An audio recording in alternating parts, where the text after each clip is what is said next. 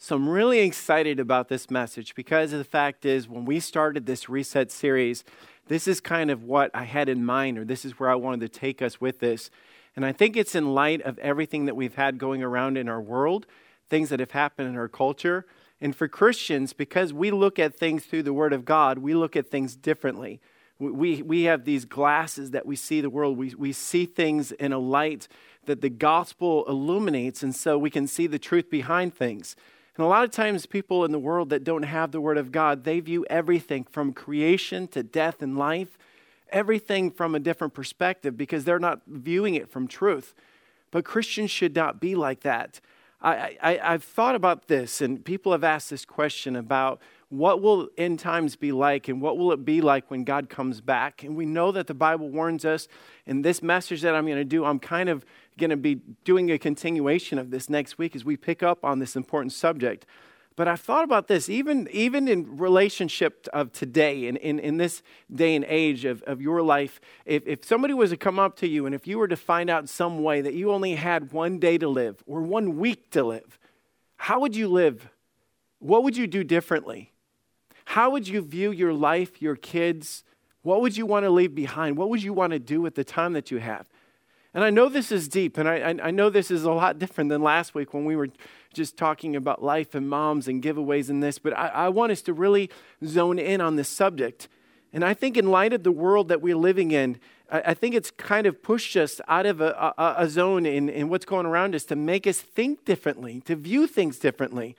And I've thought about this. If God was to tell us, if God was to tell you and said, I'm coming back in one week, what would you do with that week? If you had that timeline, what, what would your perspective be like? And I, I want to get into this, but I, I don't want to use scare tactics because I, I honestly, I grew up uh, in church and I've seen services like that where people have brought out things and point out things in the newspaper and stuff and then and, and, and make comments about, man, if, if God doesn't come back tonight, I'd be in shock. And that, that could be true that maybe it's just so clear with things that, that it just seems like it's so obvious that this should happen. But then, truth is, we don't know. But the Bible does give us a lot of things that we should know, and a lot of things for Christians. And I, I just want to give truth, I want to give facts. I, I, I want to give you statements that you can take home and live by. And if we're going to have this honest conversation, and that's what I want it to be, I want, I want to give you truth out of the Word of God and make you think. I want to shake you up. I, I, I, want, I want you to have a clear perspective of our view of living in last days. I want you to see the signs and understand what you're saying before and how a generation living in these last days should act and how live, a Christian living in these last days, how this affects us. The disciples were having this conversation with Jesus. And I'm going to be mainly focusing out of Matthew 24 in this chapter right here, but I'm going to take in a lot of supporting scripture to build up so that you have a solid understanding of what we're talking about. And Jesus is having this conversation with the disciples, and the disciples asked him some pretty straightforward questions. And he said in verse 3 And he sat upon Mount of Olives, and the disciples came unto him privately, saying, Tell us, when shall these things be? And what shall be the signs of thy coming and in the end of the world? And, and this is pretty straightforward when you think about it. The disciples are like, Hey, we've got you. And we know that things are coming to the end. And we, we know that you have the answers. So please tell us. And, and I'm, I'm going to ask you guys to please, please hear me out. And I mean, as I bring scripture, to look at the scripture, to read the scripture, and to let it affect your heart and mind as we go through this. Because I think that's the main thing that I'm trying to do is bring in the reality for us to see what we're facing today, the reality of the time frame in which we're living. In, in 2 Peter, he's talking about last days.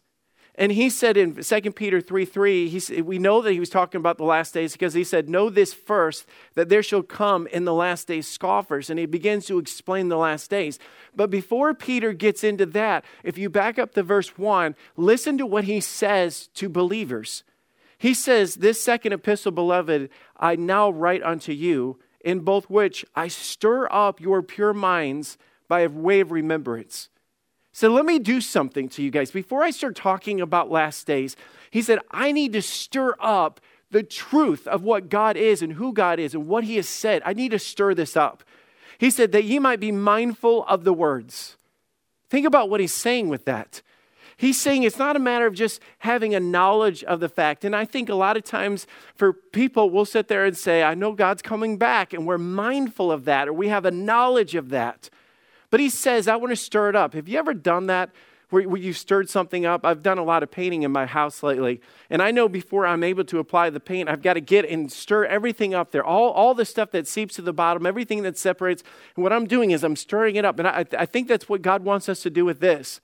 So we kind of get used to a, a, culture, we get used to a day and age, and the Bible is filled with all these truths. I will come again. I will come again. I am coming again. And those things kind of settle in the back of our minds. And I think for some of us, we get into this mode where I, I want to I, I want to hear messages about how to overcome this and live for this, and I want to have a better marriage and be a better parent, and all those things are legit and true and in the Bible and should be preached. But I think sometimes we've got to reach down there and stir up some of those things where God says, by the way, this life is temporary. By the way, you're going to die. By the way, I'm going to come back and I'm going to come back as a thief in the night, and I'm going to, uh, we, we call it the rapture, which literally means this snatching away. And God says, I, I need these things to be stirred up in my people. I, I need to reach in the middle of COVID 19 into the living rooms and the, the homes and, and through cell phones and laptops and reach into your heart and remind you that God made a promise that I am coming back. And it's going to come in such a way that you think not. And, and he says that ye might be mindful of the words which were spoken before by the holy prophets, by the commandments of uh, the apostles and the Lord and, and Savior. And he said, I just, I just need these things to be on your heart and mind. I, I need to stir this up with you. And another passage relating to end times and end days, he says in 1 Thessalonians 5 1, But of these times and the seasons, brethren, ye have no need that I write unto you. Listen to why he says this. For you, for yourselves know perfectly that the day of the Lord so cometh as a thief in the night. He's going to come back unexpectedly. But notice how he says at the beginning of it, like he's talking to believers or talking to the church. He said, Ye have no need that I write unto you. He said, This is not going to come as a shock to you whatsoever. No Christian should sit there and go, What? I had no idea. What are you talking about? He's making it very clear. He said, I, I, I want to stir this up. He says in verse 4, he says, But ye, brethren, are not in darkness, that you should be overtaken as a thief. He, he said, You should be well aware of what's coming You should know how it's coming. You should know what's coming before you. You should see the signs. A thief is something that you don't expect. You don't plan for that. But he says, I'm coming as a thief. Literally, the world might be not expecting it, but believers in the church should be well aware of the coming of Christ. It should be ever before us. We should be viewing the world from this perspective and viewing life from this perspective, viewing end times and the day and age in which we live from this perspective. Ye are children of light. And the children of the day, we are not of the night nor of darkness. He, he uses this description if he says, You're not walking around in darkness going, What's happening? Where Christians say, I don't know. It's like, why is that happening? I, I really don't have a clue. No, you should have a clue because you are not of the darkness. I, I, have, I have the illumination, I have the ability to light up and know what's happening. And I can take culture and I can take news and I can take current events and I can take the things that are happening around me and compare them and light them up and understand what's happening because of the fact that as I am not of the darkness, that literally is saying there that I'm not walking around clueless because I can't see it. Viewing life from God's Word and viewing the end times of the culture and day and age in which we live from, from God's word. Jesus continues in this passage. He's talking about this, and he says, verse 6 And he's, ye shall hear war, wars and rumors of wars. See that ye be not troubled, for all these things must come to pass. But the end is not yet. He says, For nation shall rise against nation, and kingdom against kingdom, and there shall be famines and pestilence and earthquakes in diverse places. Then he says, verse 8, and all these things, and all these are the beginning of sorrows. I'll be honest, I've, I've heard this preached my entire life. From the time I was a kid and in teen class, in college, in, in my entire Christian life, I've heard this. I've heard sermon series. I've preached messages on this. Messages that even point to the earthquakes and the wars and the rumors of wars. And we'll hold, hold up newspapers and say, see, look at what's going on. But if you look back on history, none of this was new. You got to think about it. We, we've had great wars in the past, and World War I and World War II, and these things that have rocked our world and rocked our nation. We've gone through great pestilence and famines and false prophets and false teachers.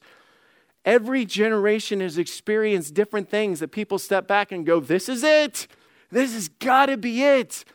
And you think, why did they get this? The, Jesus is talking to disciples about what's coming next. You got to think what he was saying from that perspective of what Jesus was pointing out. He's saying, As I speak to you right now, he says, From here till I come back, let me tell you what's going to happen. He wasn't just saying in the last days, he was referring from the day in which he was standing there, from then on out. He's saying, Let me tell you about these days. From the time of the disciples to the time of Fellowship Baptist Church in Tony Liuzzo in 2020, he said, Let me tell you about this. Jesus was speaking some things in this passage were specific to their culture and their day and age. But he was also speaking of some things that was too relevant to our day and age and our culture. He was talking about sin and how sin from the very beginning has been running its course. But it begins to talk about the end times or the end of the course of that. How Satan's going to set up his kingdom and the world is going to experience suffering and pain. And he describes it in verse 8 of this sin and suffering. He says, And these are the beginning of sorrows. What are you saying by that, that, that terminology of sorrows is the terminology of birth pains. Now, I can, I'm not even going to pretend like I know what that's like. So, any, anybody that's ever given birth, for you ladies, we, we, we have utmost respect for you and, and understand what you've gone through. And there's nothing like that that we've ever gone through.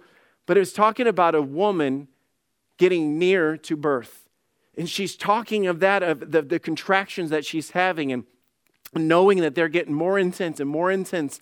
And, and, and it's that, that birth pains so that's the beginning of sorrows. And he said, from that, he said, there, there's going to be that pregnancy. If, if you'll give it that visual right there, he said, there's going to be that pregnancy. But at the end of it, when you get to the end of it, he said, let me tell you, this will be the beginning of sorrows. This is when the pain starts. This is when things begin to change.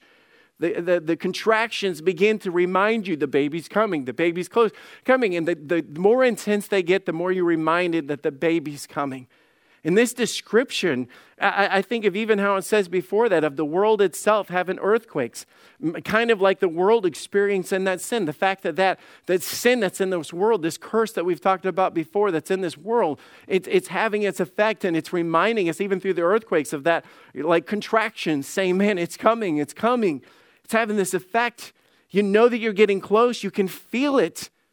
And these sorrows and these pains are simply sin running its course. And it's all around us. All of these passages that talk about end times and the coming of Christ and, and how Christians should view the end times and saying, You're not going to be caught off uh, uh unaware. You're not going to be surprised by this. I'm going to explain this to you. 2 Timothy 3 1 talks about in the end times. He said, Also, know in the last days when you're getting close to the end, he said this is going to be the description. Perilous time shall come. Difficulty time shall, shall come. And same thing we were talking about in, in the, the last stages of birth. It's going to get hard. In the last stages of being sick with a disease, it gets hard. It runs its course, it has its effect. And it begins to describe the sin. For men shall be lovers of their own self, and covetous, and boasters, and proud, and blasphemers, disobedient to parents, unthankful, unholy Jesus was warning the disciples, he's warning us. Let me break down this next verse and let me explain what, what's going on. He, he's, explaining to them that we must live with a biblical understanding of sin. I'm saying in these last days, you, you say, well, there's always been sin. I know that. We're talking a reference of end times. We're talking about the day and age in which we live. And you say, are we living in that? Well, let me explain and just show you let, let me just pull back the curtains of some of the things that the Bible is saying and explain some of this stuff. He says in verse 12 to the disciples, And because iniquity shall abound, the love of many shall wax cold. Iniquity is a violation of the law. It's wickedness or unrighteousness, the root word which means without law or without boundaries. So the Bible is very clear when it comes to marriage, when it comes to gender, when it comes to righteousness, when it comes to sin, when it comes to the things that we live by, when it comes to the things that proceed out of our mouth, the things that we view with our eyes, all these things, God drew, drew boundaries. Now, these boundaries were not to ruin your life or cause you not to have fun. The boundaries, like a good father, you draw those up or you have, and you tell your kids, don't go in the street, don't do this, don't do that. You draw boundaries because you know on the other side are things that will harm them. They don't have a knowledge of that. You listen to the father, you respect them. He was saying through this, he said, because iniquity, because of the fact is that there will come a time that they will wipe away the boundaries.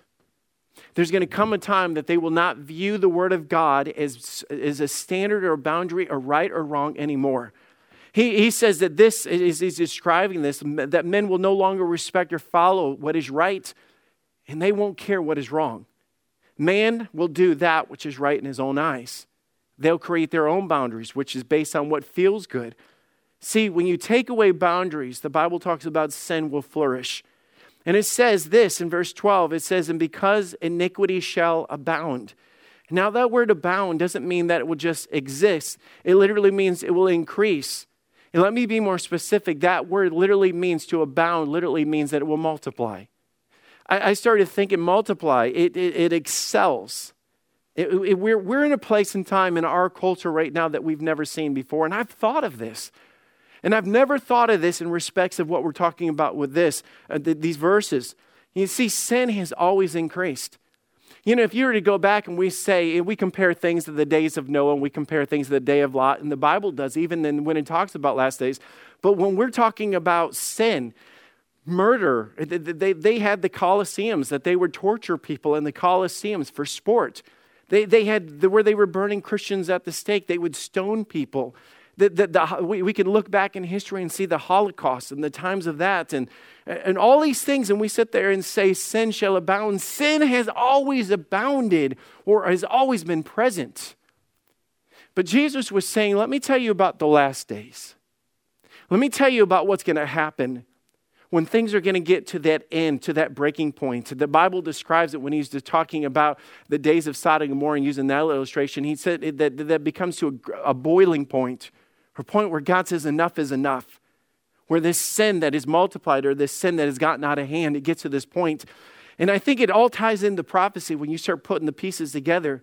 Even in Daniel, he says, But thou, O Daniel, shut up thy words and seal the book, even to the time of the end. So we know that he's talking about this. And listen what he says Many shall run to and fro. Literally, that was a description of what we see uh, uh, of people traveling and, and, and going on airplanes and, and, and trains and cars and automobiles and all those different things that we have. They're going to go to and fro like you've never seen before. That's definitely our culture. And knowledge shall increase. Second thing, he said, knowledge shall increase. I, that, that knowledge that he's talking about literally is the same word, it means to abound. Knowledge is going to multiply, not just be added. Knowledge is going to multiply, it's going to excel, it's going to be in abundance. You say, You're all over the place. Let, let me start putting these pieces together, of what I'm saying and what God was saying. We live in a culture, and I, I mean a day and age, I, I literally mean our generation of seeing things we've never seen before.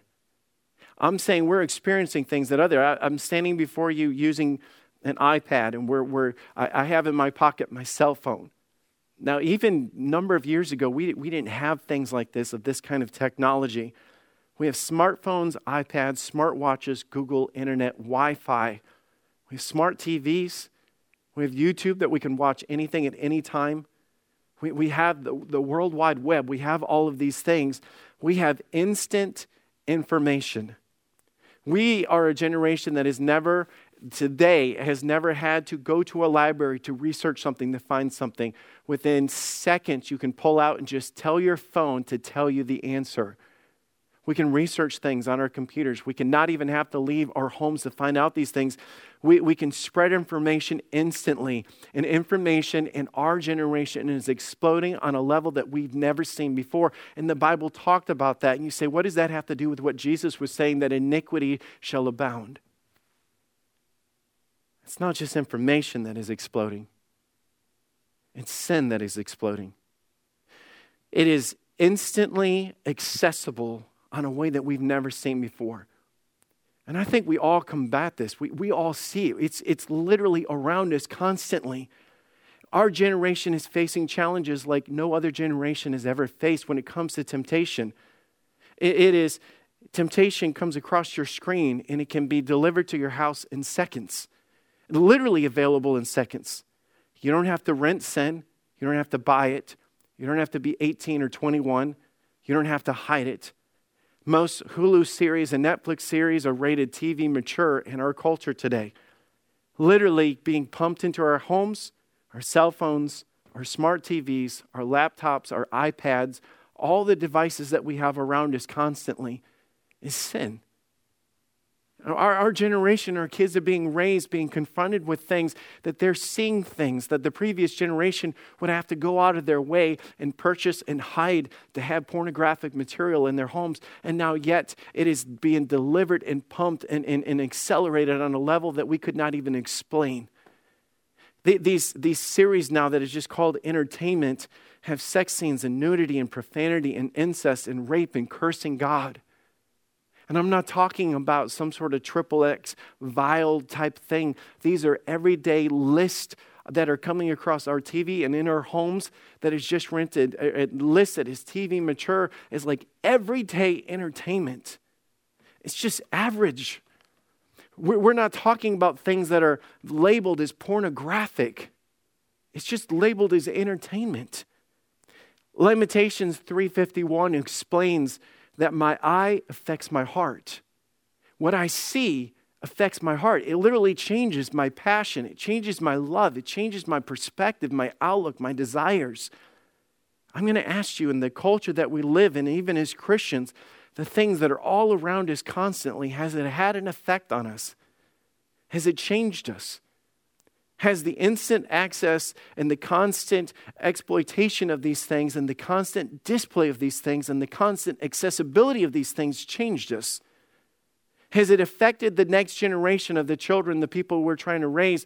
Has it changed their perspective on sex, morality, gender?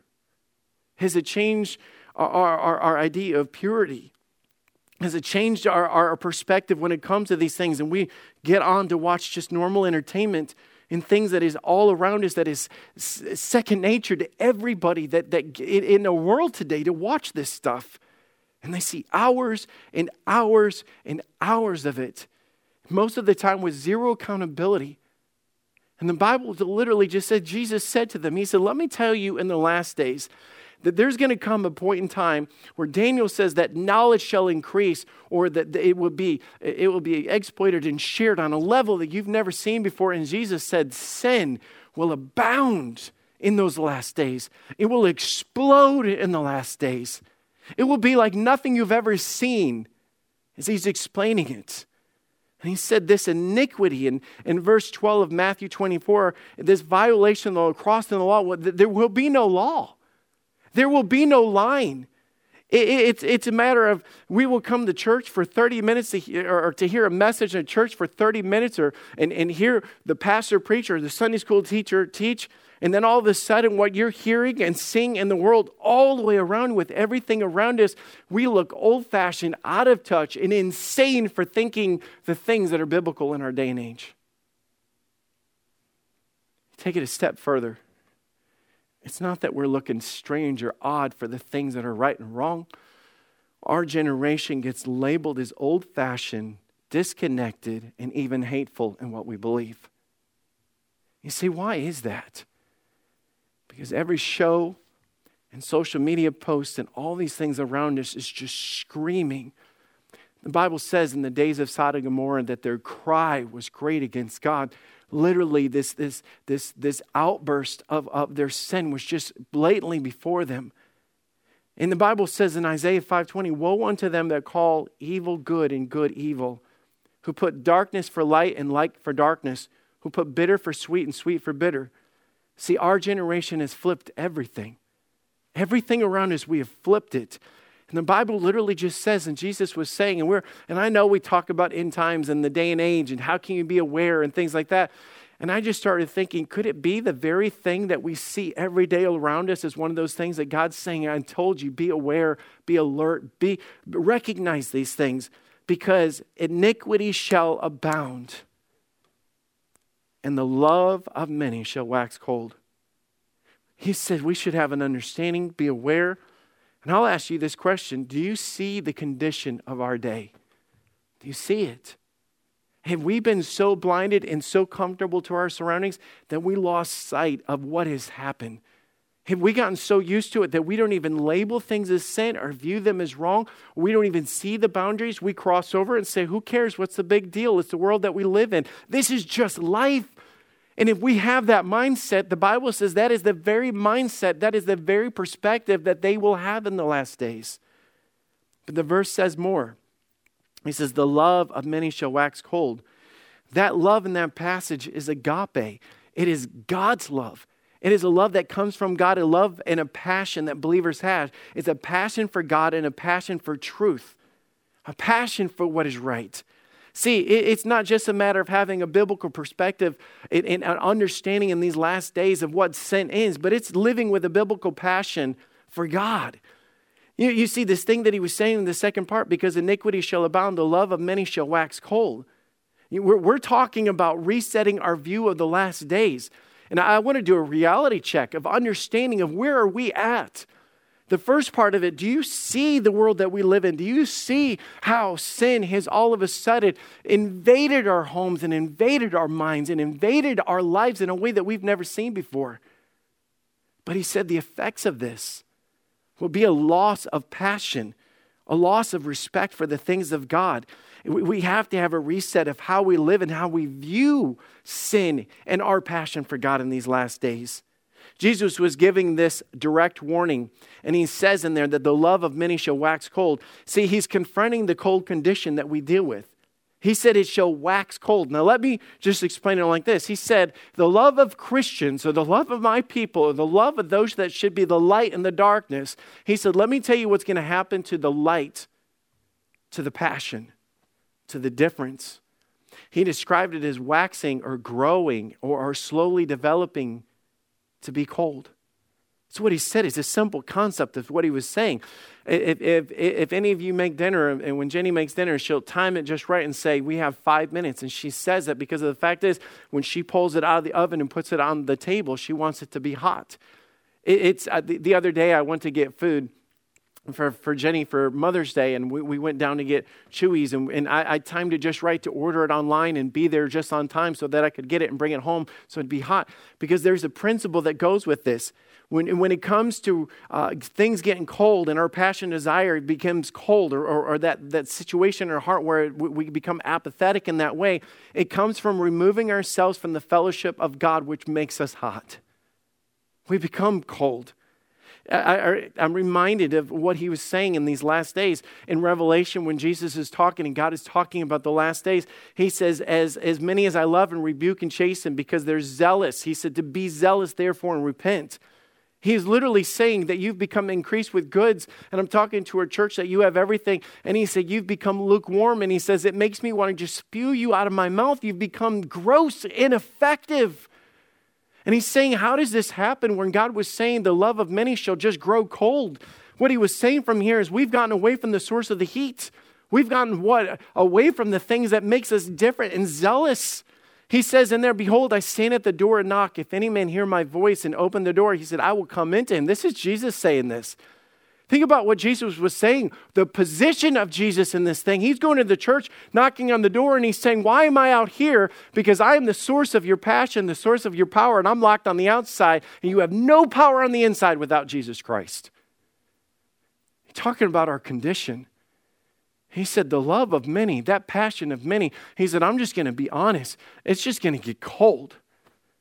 You talk about having an ineffective ministry and an ineffective life in the day and age in which we live. It happens with this. But the thing that he was saying too, it's, it's not just getting away from the source of the heat, it's not just removing the fellowship. And I ask you, when it comes to that, how many of us have grown cold? How many of us, when it comes to the rapture or the coming of Christ or the things of God or the things that are right and wrong, we more or less have the attitude of, I don't know, I don't care. What's the big deal? There's no drive to know Jesus. There's no drive to be closer. There's no passion and zeal inside of your heart to want to have these things in your life. And I asked you, what is the condition of your heart? And if we live in this day and age, he said, iniquity will abound, but let me talk to the saints of God. Have you gotten cold? But it comes from adapting to our surroundings. See, cold simply means that you've adapted. It's, it's no longer that we're just in the world, it's easy to adapt to the things that are in the world. He says, because, if you notice in verse 12, he says, because. He said, let me give you the reason. Let me explain to you why it's going to be this way. Because iniquity shall abound. Because we live in a world that is filled with it, it's everywhere. And all of a sudden, it becomes our priority and our mindset. Let me go back when I was talking to talking about 2 Timothy 3 4. He says, when he's talking about that list of sin, and he says, in the last days, he says, there'll be traitors, heady, high minded, lovers of pleasure more than lovers of God. He's literally saying, I'll tell you why you get cold. He's because they're going to be with it that this is just life, this is just life, this is just life. And he said, slowly, they'll remove the word of God for other things that just fill their mind. He said, and then all of a sudden, their mindset will no longer be about the urgency of living in the last days, being aware of what's going on. It won't be on their heart, it won't be on their mind, it won't be in their language, it won't be anywhere around because of the fact is that the temperature of their passion has become cold inside of them. We substitute God for the pleasures of the world. We adapt to the world's morals. And I think our generation has more to do, instead of being zealous for God and understanding the day and age in which we live, we've allowed this tsunami of sin to come into our life. And all of a sudden, we're more or less asking the question, what's wrong with it? And are you so out of touch you can't see this? And we've gotten so far away from the power of the Word of God that we've become apathetic with the idea of just who really cares? Who cares? Why do you do that? Why is that such a big deal? We adapt to the world's pleasures, we adapt to the world's priorities. But I want to close with this it's not just confronting the cold, but we have to confront the danger of this position. I think that's so vital for us to understand. And, and I, am thought of this story. He, he says in the parallel passage when Jesus was talking to the disciples about the last days, he says in, in Luke 17 28, it's a parallel to this, and he's talking and giving the illustration of Sodom, Gomorrah, and Lot. Sodom and Gomorrah, we know, is the story of a, a place of sin, it's, it's a culture that has completely been wrapped up in the things of the world. They eliminated all the lines, and all of a sudden they become so wicked that they, they had no moral compass whatsoever. God uses them as an example, and He says, Even thus shall it be in the day of Sodom and Gomorrah when the Son of Man is revealed. He said, Let me tell you a story. But in the middle of the story, let me tell you what we have is we have a believer or a follower of God named Lot that placed himself in that city. And that believer adapted to the culture around him. He no longer could see right and wrong. He could never see the judgment of God or what was to come. He never separated himself. He just adapted to the surroundings of it. He got comfortable with it. He didn't share it with his kids. He had no passion for God. He had no distinction in his walk or in his life. And the Bible says is, is that, that, God sent the warning and then to shake him up and to say, hey, listen, judgment's coming, judgment's coming that point, Lot stood up and he says, Well, I have family here. What should I do? And the Bible tells us that he ran out in verse 14 and he went out and spake to his sons in law and his married daughters and said, Get up, get you out of this place, for the Lord will destroy this city. Hey, let me tell you, God's coming back. Let me tell you, this is dangerous. But the problem is because Lot adapted to the culture, there was no passion, zeal, truth. There was nothing inside of him. There was no light in the darkness. He had no impact on them whatsoever to the point where his family responded, but he seemed as one that mocked unto his son in laws. They were like, You are just crazy. Where have you been? Where's been this passion and zeal for God all this time? Because at that point it was too late. And I guess I just wake up. Do we want to get to the place where it's too late, where we've adapted to our culture? We've lost sight of sin. We've lost sight of the warnings. We're not heeding to the fact that God's saying, I'm going to shake things up so that you have an idea when the time comes. We're so much like the world that we just adapted, where we've taken our passion and zeal for truth and the Word of God, we've exchanged it for entertainment and pleasures. When that happens to it, it has an effect on our car, heart where we just step back and say, What's the big deal? Why are you crazy? You people are just nuts. It's not that big of a deal. Lot had regret as he walked out of that city and ran out of there with his two daughters and his wife, and he left the rest of his family behind because he had lost his influence. I say to us, have you, have you recognized where we're at?